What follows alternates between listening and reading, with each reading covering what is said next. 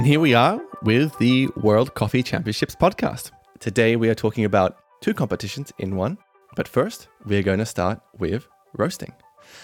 And I'm joined by a new co host. Who are you? Hey, hello. My name is Anna Oleksak. Super happy and excited to be part of this. So, Anna, you're here co hosting the Roasters segment of the podcast, but what's your connection to roasting? 2010, I co-opened a specialty coffee micro roastery in uh, Warsaw, Poland, and was uh, running the business for uh, five years. Mainly, uh, I was involved in green coffee buying, quality control, and of course, marketing. And uh, last year, I was happy to join um, World Roasting Championship, and I was responsible for the uh, judges' operations there. Fantastic. And where are you recording from? Uh, Warsaw, Poland is hot, absolutely hot here. And I don't need the coffee now, I just need the beers. and Anna, before we dive into the episode, I want to quickly say thanks to our sponsors. Yeah, let's do it. So, the World Coffee Championship podcast series is supported by Victoria Arduino. Victoria Arduino advances coffee knowledge and innovates across design, technology, and performance to produce machines that nurture coffee professionals' passion for espresso excellence. You can learn more at victoriaarduino.com or give them a follow at victoriaarduino1905. And today's episode on the Jezve Ibrik Championships and the World Coffee Roasting Championships is supported by Loumidis Papagalos. For over a century, Loumidis Papagalos has been evolving Ibrik coffee tradition in Greece. If you want to learn more, visit nestlenoyazomai.gr slash Loumidis.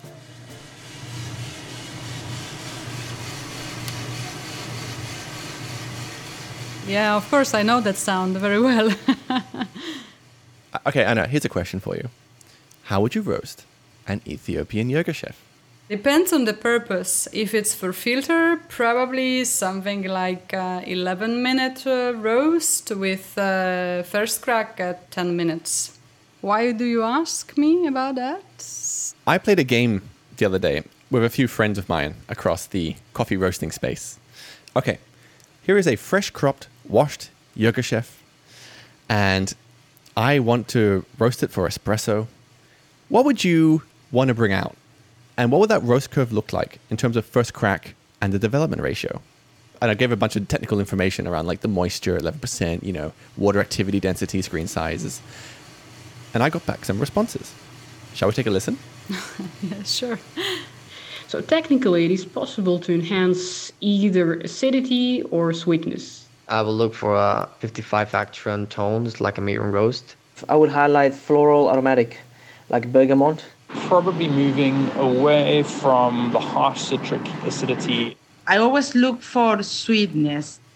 And the decision making points are usually the charge, the turnaround, the yellow point, and the development phase we start in in 160 Celsius degrees. Charge at 200. 175 degrees. 205 212 centigrade. And the first crack in 12 minutes. Like at 9 minutes? Like next 845. A development rate of 80 to 19 percent. 12.5 or 12.8. Between 18 and 20 percent. So 15 percent development after crack. Wow. yeah, you see, it's so subjective. I never met two roasters saying uh, exactly the same approach uh, how to roast any specific coffee. Mm-hmm. And so I was wondering, how do you build a competition with so much subjectivity? no, it's not simple at all. I think it's the most uh, exhausting competition for co- both organizers, uh, judges, but also uh, for the competitors. So, Anna, I'd love to know what the coffee roasting landscape looked like back around the time the competition was introduced. When did you start roasting? It was year 2010, and at that time it was really so difficult to find uh, uh, information about roasting, to find someone that will teach you how to roast. But why weren't people communicating? I think it was still this approach of kind of secrecy, like not sharing your profiles, not sharing your knowledge. Like, still, a lot of roasters would tend to say, like, it's an art, it's a magic. Mm-hmm. Think about roaster, how it is different than being a barista. A barista is like on uh, his or her daily basis, uh, they are communicating with other people, they are sharing what they know uh, about coffee. This is their job as well. But when you're a roaster, you're just closed with your roaster, and this is what you do from the very morning till the end. You just roast your coffee and you try to be so focused mm-hmm. as you can to provide a very consistent roasting. So you don't do not, uh, let's say, uh, really chat with other people or get in contact. Interesting. So I spoke with Trish Rothgeb, who was one of the people who put a lot of effort into creating the first roasting competition. yeah, she did. And she told me about what she wanted to do with this competition to break down this problem of roasters not communicating with each other. Yeah, I'm looking forward. My name is Trish Rothgeb, and I am a co owner, co founder at Wrecking Ball Coffee in San Francisco, California. I learned how to roast in 1990. And uh, the guy that taught me how to roast was like, I'd rather golf in the morning. So, like, here's how you turn it on. And I need it to look like this when you're done. Make it brown. And here's your stopwatch. So, um, I had to decide what I liked in the cup. I had to decide how I liked coffee for myself in Brazil on a buying trip years ago. I had made friends with a guy named Philip Åkerblom, who's from Sweden. He was kind of like a counterpart to me in the roasting space in Europe, where he was really involved in giving classes and teaching for the specialty community. And we spoke a lot about training for roasters and about how we wished it could be in the future. For the longest time in roasting, especially specialty coffee roasting, there's a big sort of veil of uh, secrecy in a way. Not really secrecy, but just like need to know information. If you're not a roaster, it doesn't get disseminated to anyone really in a very efficient way. Philip kept bugging me about this idea. One of the ways to learn is to develop a competition where competitors will actually stretch themselves and stretch the industry and move the needle in that way by competing against each other. One thing that we wanted to do, or at least I really wanted to do, was have this idea that anybody could just, once they've registered, all they needed to do was show up with themselves and their brain. So you didn't have to bring any apparatus, equipment, cups, saucers, speech. It was purely what you could do. How large are your beans? Are they a screen size 15 or a screen size 20? So, how does the roaster apply heat to that bean? It's very different, and you should know that. Is it a heavy bean for its size or very lightweight? Is this a natural process coffee or a wash coffee, a hard bean? And then you had a sample roast of that coffee, so you know what the potential was. Now, sample roast is not supposed to be the best roast that coffee is ever going to experience, but a roaster should be able to sample roast their coffee and figure out how they're going to push the things they want to push. So you would show up, and there were three kinds of coffee. You did your analysis of the three that were offered and deciding which coffee you were going to use. You also had to write a plan for that roast. In other words, I know this coffee is an Ethiopian uh. It's a bright coffee, it's washed. I want to accentuate the florals and the lemon in this coffee, but I also want to balance it with a nice honey sweetness. So I'm going to roast this coffee to this level, and at the end, the cup will taste like this. We had the first dry run in Vienna 2012. From my perspective, it, I think it went really great. I think that the thing we were wondering about was were we going to get spectators? People were very interested, and we sort of started taking Q and A from the audience, like, "Well, what do you mean by moisture density?" And then Philip and I could tell them what that was, and so it was an education for the audience as well as the roasters were just sort of like got stuck in it. In my mind, it reminded me of the Bocuse d'Or that happens in culinary world where these teams just work and the audience just watches them work. And it seems like something that wouldn't be a spectator sport, but it turned out to be. And then on the production roaster day, we had three roasters hooked up with big screens that showed the curves happening in real time. And that was so interesting for spectators to watch. So, somewhere between 20 and 50 at a time would be watching. And then the judges, I three judges that would cup using a cupping form. And uh, we know if you're taking a beautiful, high grown, nuanced, and balanced and amazing Colombian and you burn it to a crisp, that you should not get points points for that.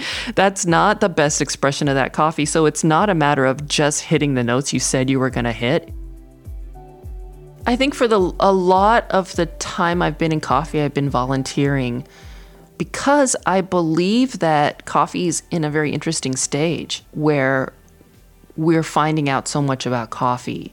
But essentially, we're learning from each other. And I've learned a lot myself because when you get involved in these kind of things, you may come in thinking you're an expert, but if you stay in that space of I'm the one that knows everything and I'm the expert, you will miss out because people are teaching you stuff.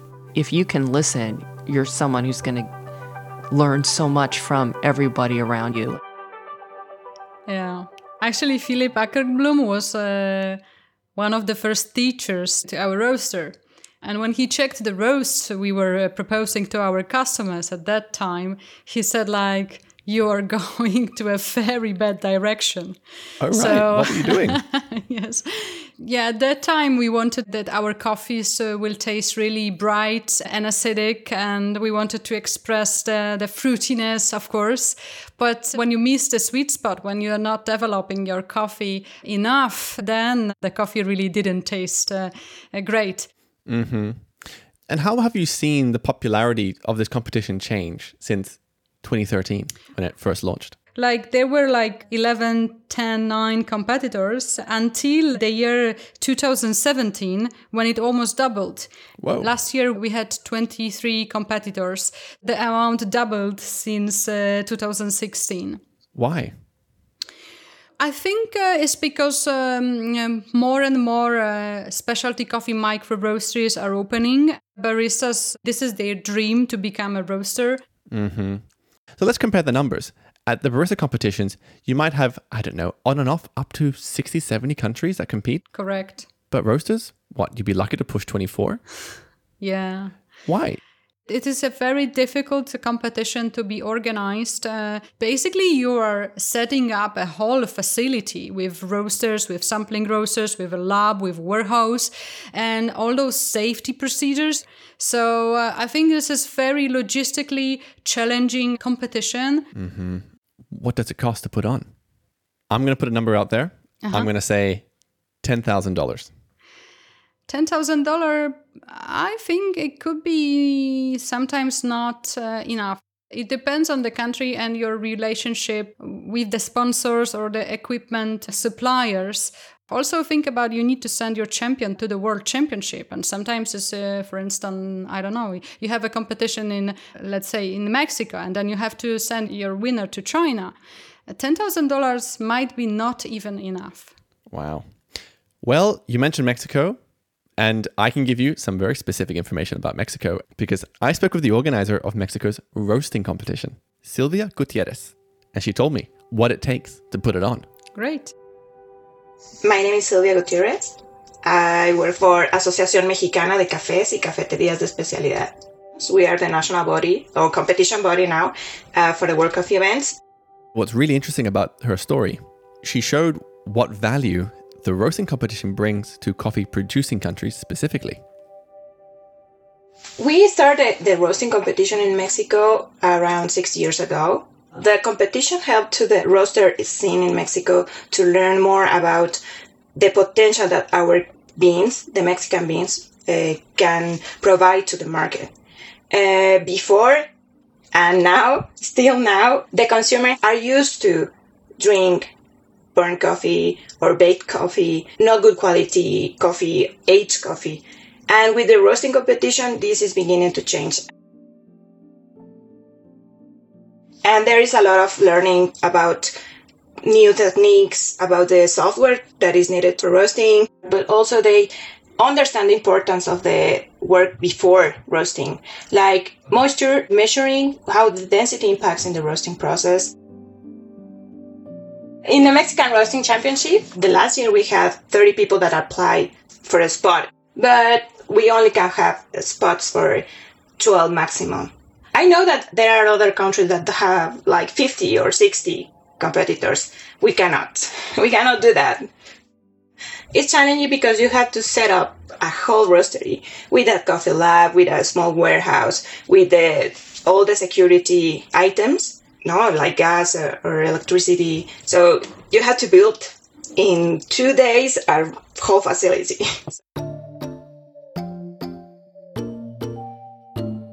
Once I helped one country to organize their first competition, and no matter how much planning you have before, there is always happening something. So our challenge there was there were three large roasters and three small roasters, sample roasters. The schedule was for all the six roasters to work simultaneously, but it didn't work at all. There was a lot of smoke there because the extraction of the smoke was uh, not efficient. So when you turn one, the other three had to stop. So how can you stop a, a roasting process? It was not possible. So we needed to change the schedule and to work extra hours. But it worked because the competitors understood and also the sponsor and also the organizers. We all worked together to adapt for the first competition. When you are in a poor country or in a developing country, you have to eat instead of learn. Growers are not that wealthy. You know, it's been like almost 50 years or, or more that we've been in crisis, like coffee prices. So I think with the roasting and also with better prices, growers can have better opportunities to jump up to the value stream. So that's why I think roasting is like a way to communicate and to share knowledge to other side of the coffee chain that are not as wealthy as a roaster. The first time Mexico went to the World Roasting Championship, we went the last position with a lot of learning. I'm very happy for participating. And last year was amazing because Eduardo Juarez reached the fifth place, which was very emotional moment for us and very important because you feel the rewards of all the work of the community. I would love to say that every country should have its own roasting competition. No matter how developed they are, it helps a lot to understand the specialty coffee, especially the producing countries should have a roasting competition. It will help a lot to improve the coffee consumption and also the specialty coffee market. And also more women. We need to see more women competing. We have the same skills as the men. Yeah, I, I totally understand how she felt uh, during organizing uh, uh, championships. Yeah. So, how do you see the competition changing in the future? Hmm. More challenges will come, the more competitors will come. So, on one hand, we really want more competitors and more countries. But on the other hand, it's a really complicated and uh, long championship because you don't compete for 15 minutes. You compete for uh, at least three hours. Over many days, too, right? Absolutely. I will share with you maybe a, something controversial because when you judge other competitions, like for instance barista or brewers, this is for you also an opportunity to shine on stage when you are a judge because you go on stage, you greet the barista, you order, you are served with beautiful coffees, you enjoy the performance. While here it's like you're no one greets you. You just do your job like in the imagine your busiest day in the roastery and then you cup the coffees one by one and it's really exhausting and there is a lot of tension a lot of stress. You need to be really fast accurate and uh, it happens that coffees are not tasting that great because maybe some of them have some roasting defects. So it's not really uh, this amazing experience that you have when you're judging other competitions when you are served as a customer here is you are more like a ordinary worker in the factory.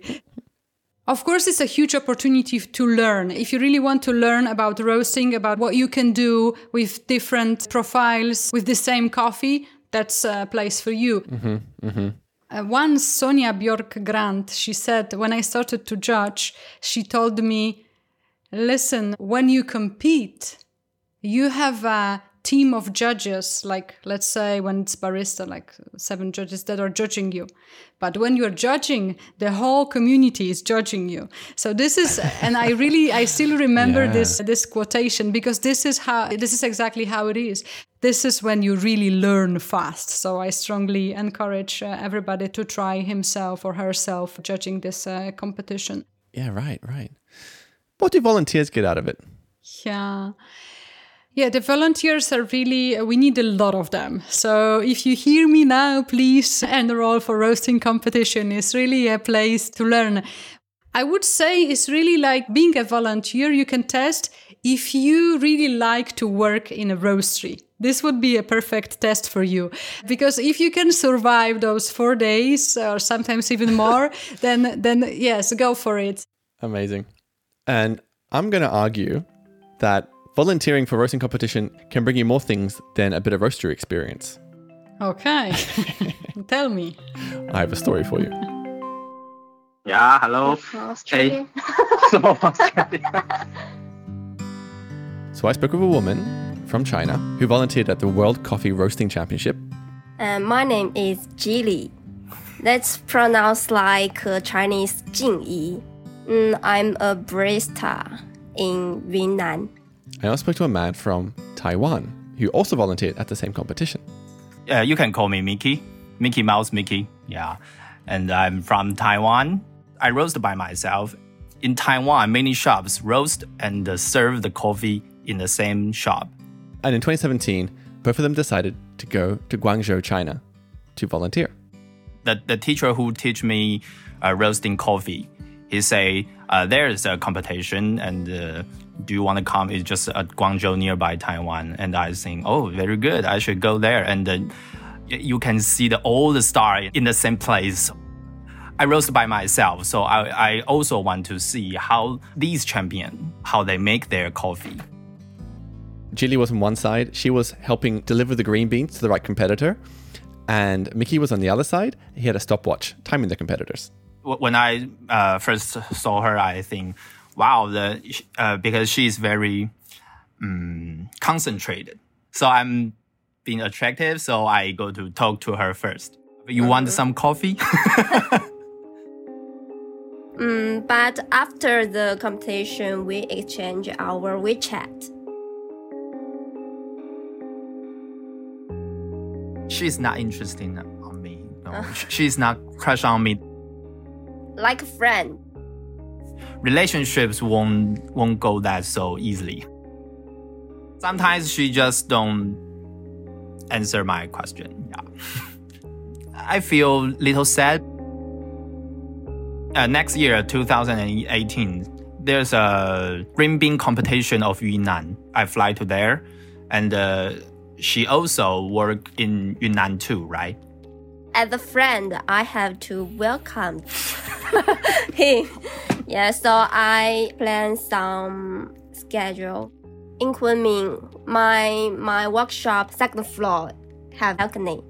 In the balcony, I'm watching the view, but my my view is only focused on hers. And my colleague said he must be love you. After that, we used the video chat and we began to you know face to face and. Uh, the romance begin. But that's a problem. I mean, you're in Taiwan and you're in China. I've tried long distance. It's really not easy. We have WeChat video every day. After we finished our work, when I in the bed, we can take two hours video every day. He very gentle and very humor. We are in a long distance, right? And one days we decide to have my, our first date, but not in Taiwan, but not in China. Mm-hmm. We our first day is in Japan, Osaka. Osaka. We all love travel, you know, travel, Travel, around mhm. and drink every uh, the the coffees in there, you know. Yeah. When we come into a coffee shop, we will order one Americano or drink drip coffee and one latte. Uh, the last day in Japan, we we talk about uh, The next ho- step. how, how we do in the future. You know, the, the next step. So so we talk about the the marriage. Then she say, "Okay, well, let's go Let's marry. do it." Let's do it. let's get married." Yeah, we we we work together. I I I'm the roaster. He he do the most I'm barista. s- no, I'm seller. Seller. Seller. Yeah, I'm She'd be more like the salesman. Yeah. Yeah. I think uh, this is happening a lot uh, to coffee people. They fall in love all the time. I remember once there was a New Year's Eve party, like it was only for a coffee business mat, and there was only one guy who brought his new girlfriend, and she was completely outside the industry. But we promised we're not gonna talk about coffee. It's a New Year's Eve party, of course. It's gonna How long did that it's gonna be fine. Uh, it's gonna be fun. But after uh, half an hour, everybody started to talk about coffee and even brew some coffee. and f- eventually, she went away. So this romance failed. Coffee killed the romance. But I see a lot of uh, really great uh, couples around, and there is only one uh, rule you can't break when you are judging. Uh, you can't be in a romantic relationship with a person that you're judging, with a competitor. It's even written in code of conduct and called uh, conflict of interest. But all other are uh, okay, and and they are happening. So, Anna, thank you so much for helping me co host a story about the roasting championships. Thank you so much for having me for this podcast. But, Anna, before we leave, I have one question for you. So, I'm going to play you a sound of coffee brewing. The question is what type of coffee brewing method is it? Oh, oh, oh, I know the sound uh, is uh, Ibrik, no? Indeed, it is. Now, how would you roast a coffee for Jezve Ibrik? Ah, no. this uh, is the, the Chesve Ibrik is really um, a mis- still a mystery for me. So I think it would be next step for me to learn how to assess it and what kind of coffees will work uh, well and roast uh, profiles. Well, Anna, the good news is we're now going to talk about Jezve Ibrik with a new co host. Uh, thank you, James. It was really a pleasure, and uh, see you next year at the competitions. I'll see you there. Bye. And now I'm going to introduce a new co host. Hello, James. My name is Sarah. I'm from Saudi Arabia. So I'm the first Saudi to represent uh, my country in the Jazve Ibrik Championship and the world stage. Interesting. So, this is a quarantine recording setup. So, where are you right now? I'm at home in the storage room. Oh, really? I have all the boxes I use for coffee with the tools and cups and everything around me. That's really. I have a big sheet of paper on the door that says I'm in a live session. So everyone is on alert. oh, that's so cool. So, Sarah, I'd love to start with a really simple question. Why do you love Jezve Ibrik coffee? because I have emotional connection to it. Oh, yeah? What's that story? My mother is originally from Syria. And in Syria usually what happens that the family uh, will sit around an indoor fountain inside the house and then they would enjoy this type of coffee together. And usually it's females who are drinking this type of coffee. It would be like when the father is away at work, the mother and her daughter or her uh, neighbor would sit around the fountain and start drinking this type of coffee. So my mother always like she wanted me to enjoy it with her. And I try, but I can't, you know? I never understood why. And then it's not until I started reading about the Jazve Ibrik method and uh, I competed that I said, oh my God, like we can do this coffee and enjoy it together in a better way.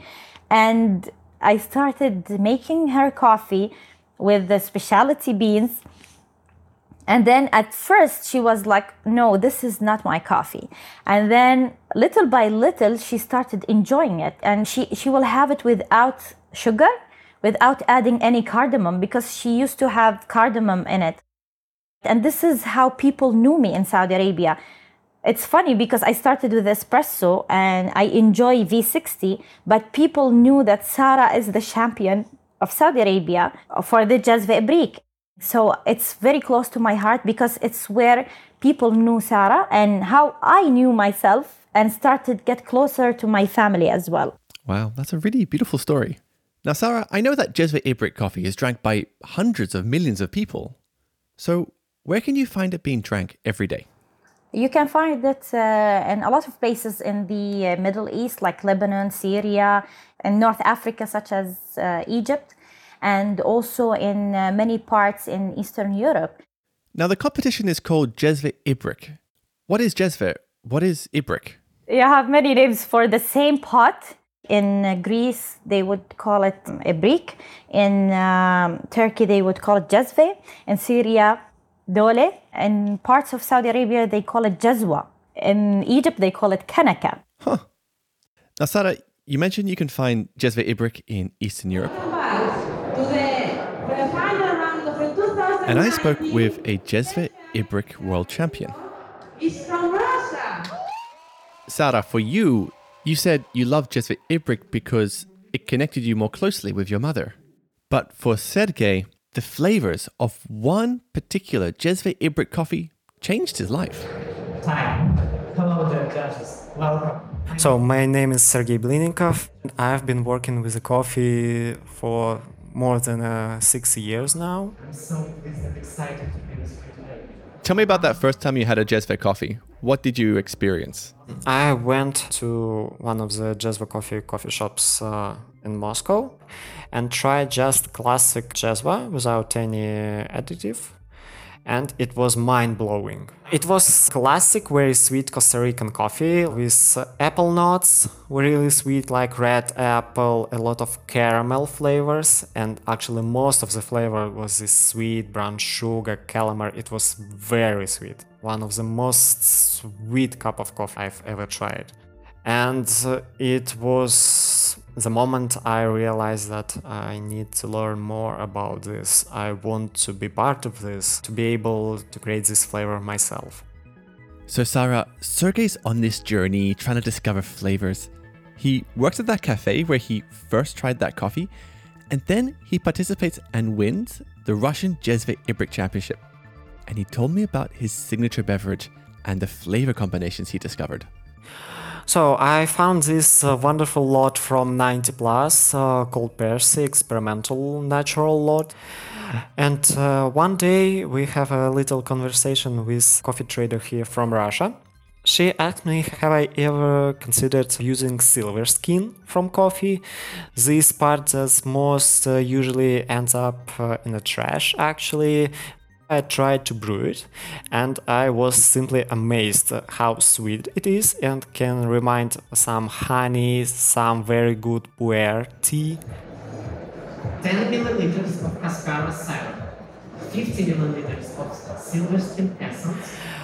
So, I've decided to rebuild uh, the coffee cherry in the signature beverages for the judges using uh, silver skin, cascara, and uh, one of my great friends they brought the unique liberica coffee flowers not arabica but liberica and they are very different from arabica kind uh, because they have much stronger aroma and uh, just amazing mouthfeel it was just like glass of sauvignon blanc so I can make it right away.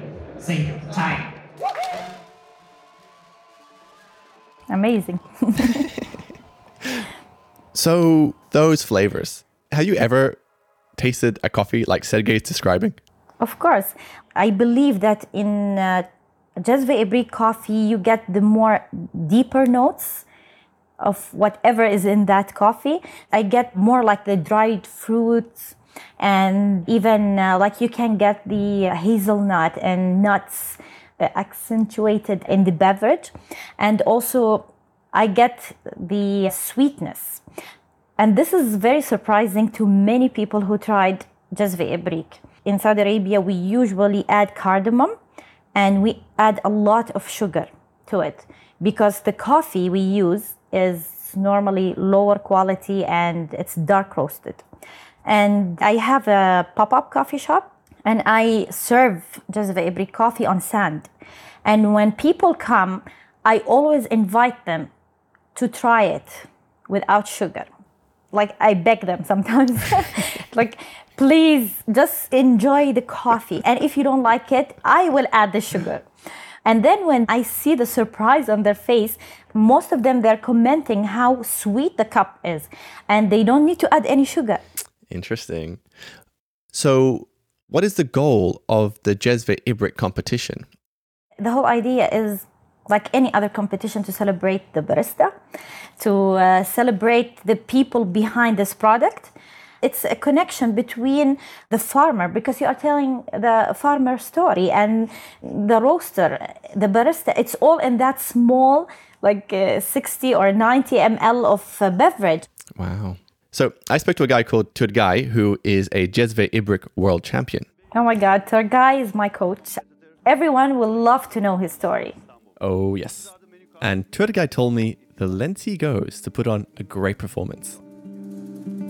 There are seven steps we need to follow to have a great Jezve Ibrik experience. My name is Turgay Yıldızlı.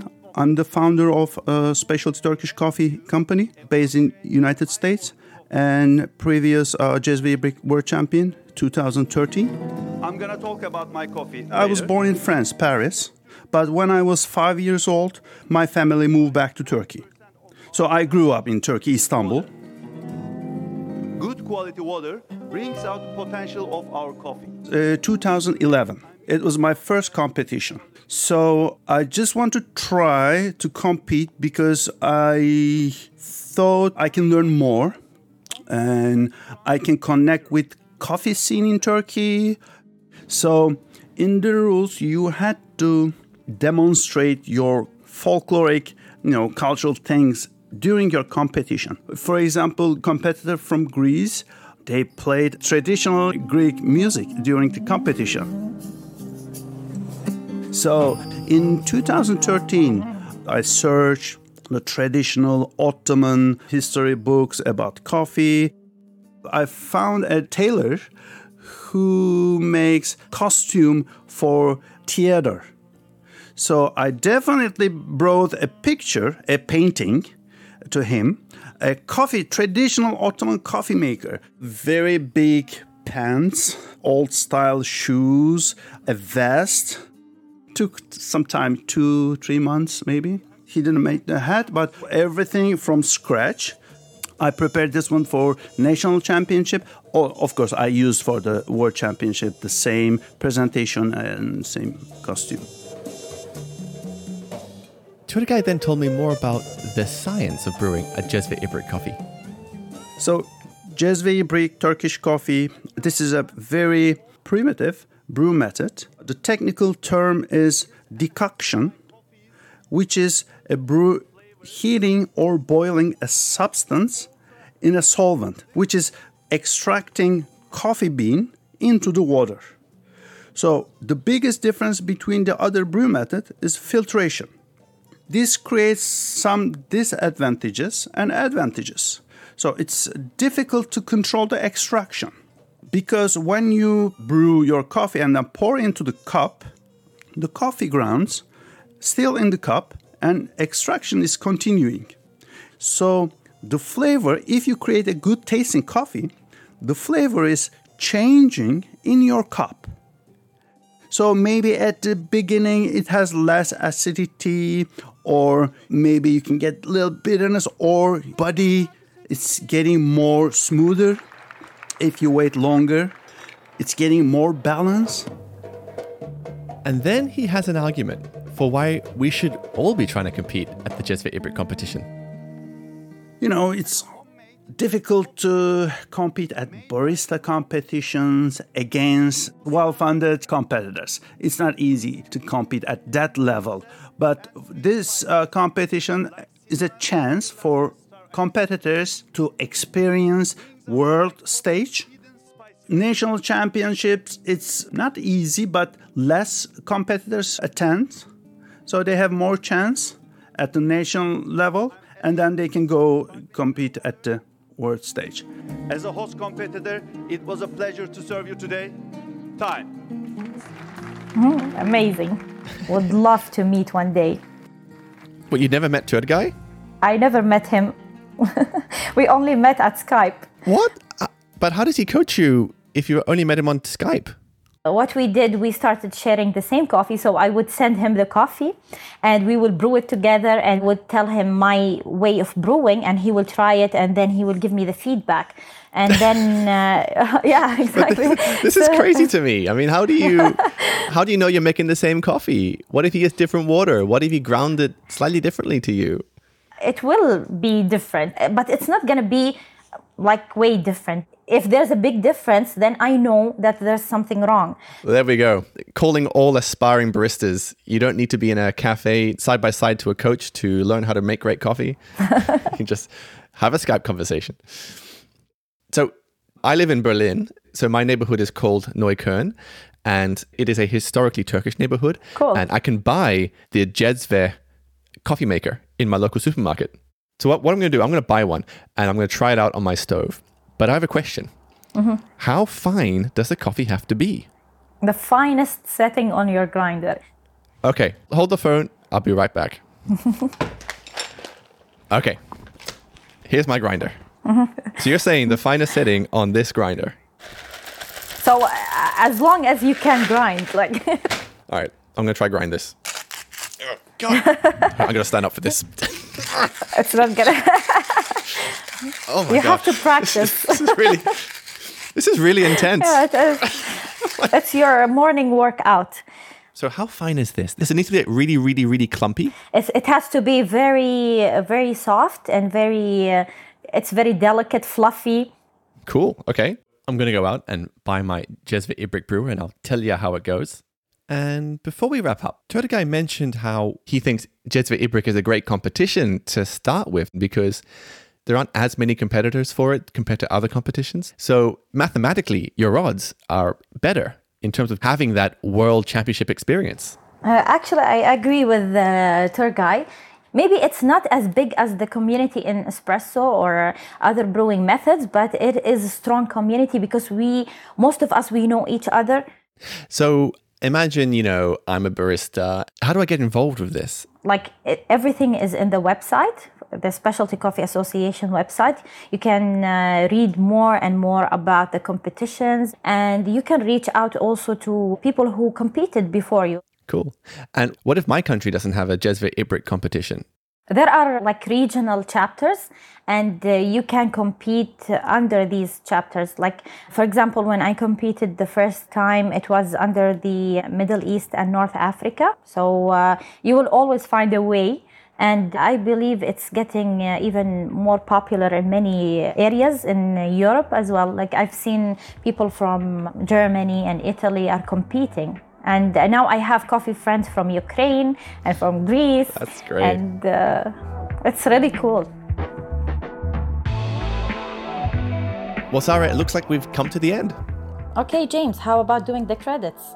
Let's do it. So, for this episode, I'd like to thank Trish Rothgeb, Anna Oleksak, Sergei Blinikov, Sylvia Gutierrez, Yuan Jing Yi, and Li Yi Mu. and Turgay Yıldızlı.